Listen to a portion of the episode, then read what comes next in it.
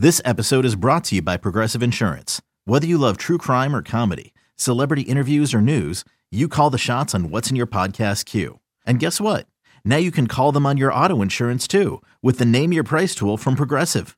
It works just the way it sounds. You tell Progressive how much you want to pay for car insurance, and they'll show you coverage options that fit your budget. Get your quote today at progressive.com to join the over 28 million drivers who trust Progressive. Progressive Casualty Insurance Company and Affiliates. Price and coverage match limited by state law. When you need mealtime inspiration, it's worth shopping Kroger, where you'll find over 30,000 mouthwatering choices that excite your inner foodie. And no matter what tasty choice you make, you'll enjoy our everyday low prices, plus extra ways to save, like digital coupons worth over $600 each week. You can also save up to $1 off per gallon at the pump with fuel points. More savings and more inspiring flavors make shopping Kroger worth it every time. Kroger, fresh for everyone. Fuel restrictions apply. The, the, the, winds of change are blowing through Raider Nation, and Silver and Black Today keeps you up to date with the latest news and views about your Las Vegas Raiders. Touchdown, Las Vegas! With insight, opinions, and interviews, we're on the cutting edge of what's happening now. Now, now, with the latest on your Raiders and the NFL, your host, Scott Gulbranson and Mo Moton. We're back, ladies and gentlemen. It is time for another edition of Silver and Black today, an Audacy original podcast. Scott Branson here with my partner Mo Moton. We were off last week. We did our post draft show. Huge numbers on that one, by the way. You guys love that show. Thanks for the feedback. Uh, but we are back, as I mentioned, myself and my co host, my partner in all of this. That is Mo Moton. He's a national NFL writer at Bleacher Report. Follow him at Mo Moton on Twitter, M O E M O T O N. And I am at LV Gully. You can follow the show, SNB Today. Mo, we did that post draft show early last week for Monday. And then we were off the rest of the week from the show. And now we're back. And it's real interesting because, boy, there was a lot of emotion on draft night and after the draft and how the Raiders did this. They didn't do that. They didn't do this. They did that. They needed to do that. And so there's a lot of people all over the map. Now, a week later ish later, it seems like Raider Nation is kind of like, whoa, let's look, sit back and look at this. And okay, you and I both had it in the B category, B plus B grade. Looks like Raider Nation starting to warm to some of these guys, including Michael Mayer for the number the number two pick in the draft for the Raiders, of course, a tight end in Notre Dame, go Irish, and everyone else too on that uh, on that draft slate seems to be warming up. The nation seems to be feeling a little better this week than last week. As a fan, what else are you going to do? You're gonna are you going to mope around the whole offseason and criticize the draft picks? No. Once the once these guys go from college to being Raiders, as a fan, your inclination is to cheer these guys on, obviously, and hope mm-hmm. that they are the best picks that the Raiders have had in a long time. Now, I will say, emotion or not, this is probably one of the better drafts the Raiders have had in, in the previous time. years. Now that's not saying a lot. The bar yeah. was low, I know. Right. But if you look at the draft and what they did, I know they didn't address all their needs at, at spots that people thought they were, cornerback, linebacker specifically. But I thought for what they had and what they did, they did a pretty decent job in, in filling some holes. Now there I as I've said on previous shows, I have questions about two of the picks. One of the picks I will say that I was initially low on, I've come around on, and we'll talk about that. But overall, looking at this class, I would say I, I, am not I'm not moving off of my grade. It's a solid B class. It's not Tre Tucker, is it? Eh, look, no matter how you try to spin the Tre Tucker pick, whether you're trading Hunter Renfrow or not, whether he could be Tyreek Hill or not, yeah, he's not going to be Tyreek Hill. Newsflash. No, but you you don't you just don't take a backup slot wide receiver. Now I know Dave Ziegler said he looks at Tre Tucker as a complete wide receiver. He can line up inside and outside. I get that. But his, his first job is going to be one to contribute on special teams, and yeah. two to fill in in the slot. And you just don't do you don't take that guy in the third round with the right. needs that the Raiders had. Remember when they took the special teams war daddy? Oh God. Remember him? Oh, he was a special teams guy too, and they took him in the third round. That was, of course, Tanner Muse. Right? So I have the same people telling me I was wrong about Tanner Muse telling me I'm wrong about Tre Tucker, that he is the second coming of Tyreek Hill. Oh gosh. I mean, listen, I'm all fine with Raiders fans saying, "Hey, listen, give the guy a chance." I got no problem with that attitude. Right? Okay, cool. But let's not put him up as something he's not going to be. Well, you didn't watch. I said, no, I did watch. I, I I'm in Cincinnati. I saw him play all the time. so don't tell me I didn't watch him. It's it just is. Now again, maybe listen, Mo. It'd be great if he proved us wrong, wouldn't it? It'd be awesome. I'd be the first one to stand up and say I was wrong. But to your point, yes, I think that the, the, when people get a chance, they hear names, they don't know a name on draft night, so they overreact and say, "What are they doing?" Blah blah, and then they have a week to watch. They have a week to read about these guys. They get to know them because, of course, all the beat writers are doing pieces on the draft picks, so you get to know the players. And suddenly people start to warm to them. Now, that said, Mo, even with this draft class, and some of the, oh, by the way, who was the guy you changed your mind on? It was Byron Young. Oh, It Byron is Young. Byron Young. That's right. And Yeah. and and it's because when Byron Young was drafted, I heard a lot of, oh, he's a he's a run stopper, he's a run stuffer, he's a space eater. And yes, he did. He was a two gapper at Alabama. Had to Yep. hold two blocks at one time, and I get that. But as I said on my Bleacher Report live show, as I said in our post uh, draft show, he had about 28 pressures in his last year at Alabama, which equaled the same amount of pressures he had in his first few years there. So with more playing time, he showed that he had the ability to rush the passer. My Mm. theory here is that he's not just a run stuffer. He's not just a space eater. He's not going to be a Jonathan Hankins. I think he's going to challenge Bilal Nichols for snaps. Because Yeah. if you look at the measurements, Bilal Nichols and and uh, Byron Young, similar size, similar weight, height and weight measurements.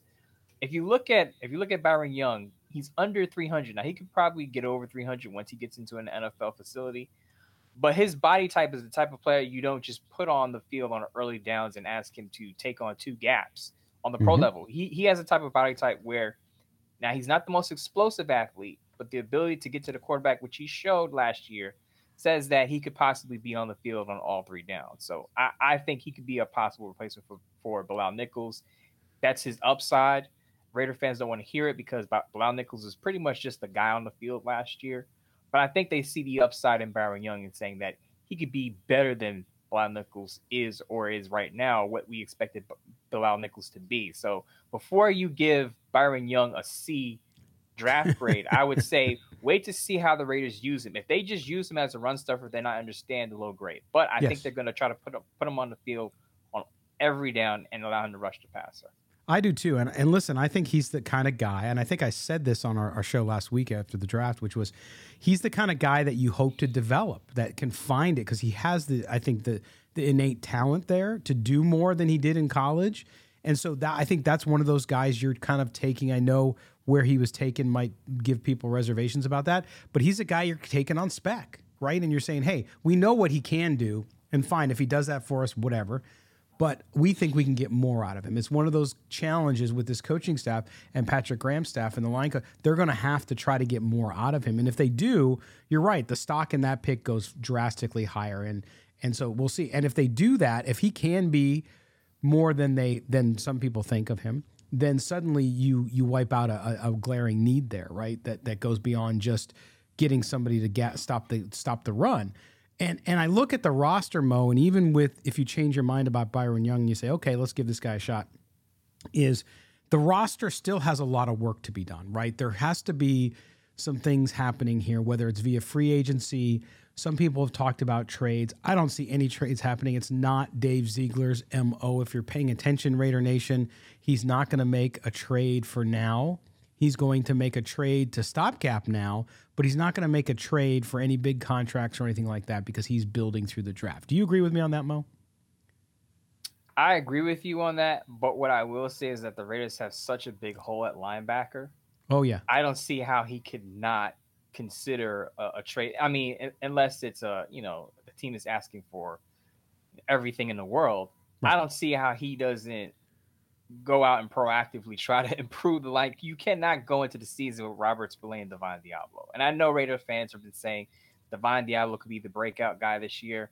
Well, look, if mm. I if I can get an upgrade at that position, which is the by far easily easy easily the worst position on the roster, I try to improve it. And there are two names that I know you- people are gonna get tired of hearing me saying this, but dun, dun, dun, Patrick Patrick Queen. Queen. has to be on the Raiders' radar. He has to be. The, the Ravens declined his fifth year option. It's Yes. clear that his his future is uncertain in Baltimore. Pick up the phone and call the Ravens for Patrick Queen.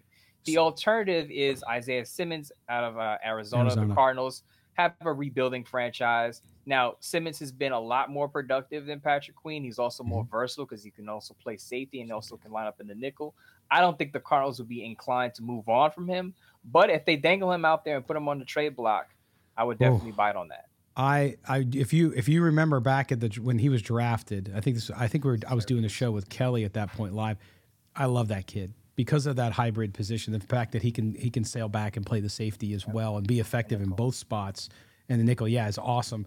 Um, if you look at the Patrick Queen thing, and I'm not just playing into the Mo Moton dreams and wishes here, but what I said about them not going out and making a big trade uh, because they're going to build for the draft. Patrick Queen fits in that because if Patrick Queen comes to the Raiders, you're talking about a three million dollar cap uh, salary this this this year, and then he's a free agent, right? So so you can take your one chance, and if he plays awesome. And you and you re-sign him after that, great. If he doesn't, you you walk away and you got him for a year. And if he did well, great for you. So to me, that's the perfect situation. That's why not only is the player good, but the situation with the contract is even better. It's a very Denzel Perryman type move, right? So you Right. acquire the player, you see what he does for that one year, and then you, you figure out if you want to keep him. Now, Denzel Perryman had two years on his deal. Patrick Queen has one, and Patrick Queen- is younger. But the ideal is still the same. You get a cheap pickup, and then you take it from there to find out if he's going to be, you know, a core piece of your defense or not. Now they let Denzel Perryman walk after a Pro Bowl year. It's different, but um, I think Patrick Queen definitely, and a lot of people saying, well, he may ask for a new deal. Well, Patrick Queen didn't play well for his first two years in Baltimore, so he's not really in position to demand a new contract right now. He's going to have to play out 2023 to get that new deal, and I think that motivation, that added motivation on a cheap deal, is a perfect situation for the Raiders. It is. Mo, let me ask you this. Are the Raiders, uh, do they need to, or are they going to do anything here before the season on the offensive line? I think they like what they have. I know Raider fans, a lot of Raider fans are still under the misnomer that the offensive line was terrible. It was not. At the beginning of the year, it was. It got better and got consistent. Is it a top 10 unit? No. But Jermaine Eluemunor came along. He's got that spot right now. I think it's his to lose unless they go out and they completely upgrade, to my point. But I think they're ready to roll into the season with that. I'm not saying they won't get some another player or two to come in there for depth, but I think they like what they have. Yeah, I think they like what they have as well. But to your point, I think they're going to add some depth because if you read Peter King's piece, Peter King spent the night in the Raiders draft room. If you read the piece, the Raiders liked Paris Johnson Jr. Big time. but the but the Cardinals moved up over the Raiders to the sixth spot and swiped him. So, if anything, I think they add another tackle, but it's not going to be someone who's a big name, a big notable Mhm. name, unless there's a cut somewhere. Maybe someone to compete with Jermaine Eluemunor, but I, I would think that Eluemunor is is the front runner. It's his job to lose, basically, at right tackle. Absolutely. All right, we're up against our first break here on Silver and Black today. Good to be back with you guys after a week. That's right, a week. We're back. We're talking Raiders football. When we come back, we'll roll on. We'll talk more about the Raiders getting back on the field. Yes, they're going to be back on the field this weekend, folks. Yes, the rookies, that is. We'll talk about that. Also, the schedule, the NFL schedule, including the Raider schedule, will be released on Thursday. So we'll talk through that as well. You're listening to Silver and Black today, an Audacy original podcast. Don't go anywhere.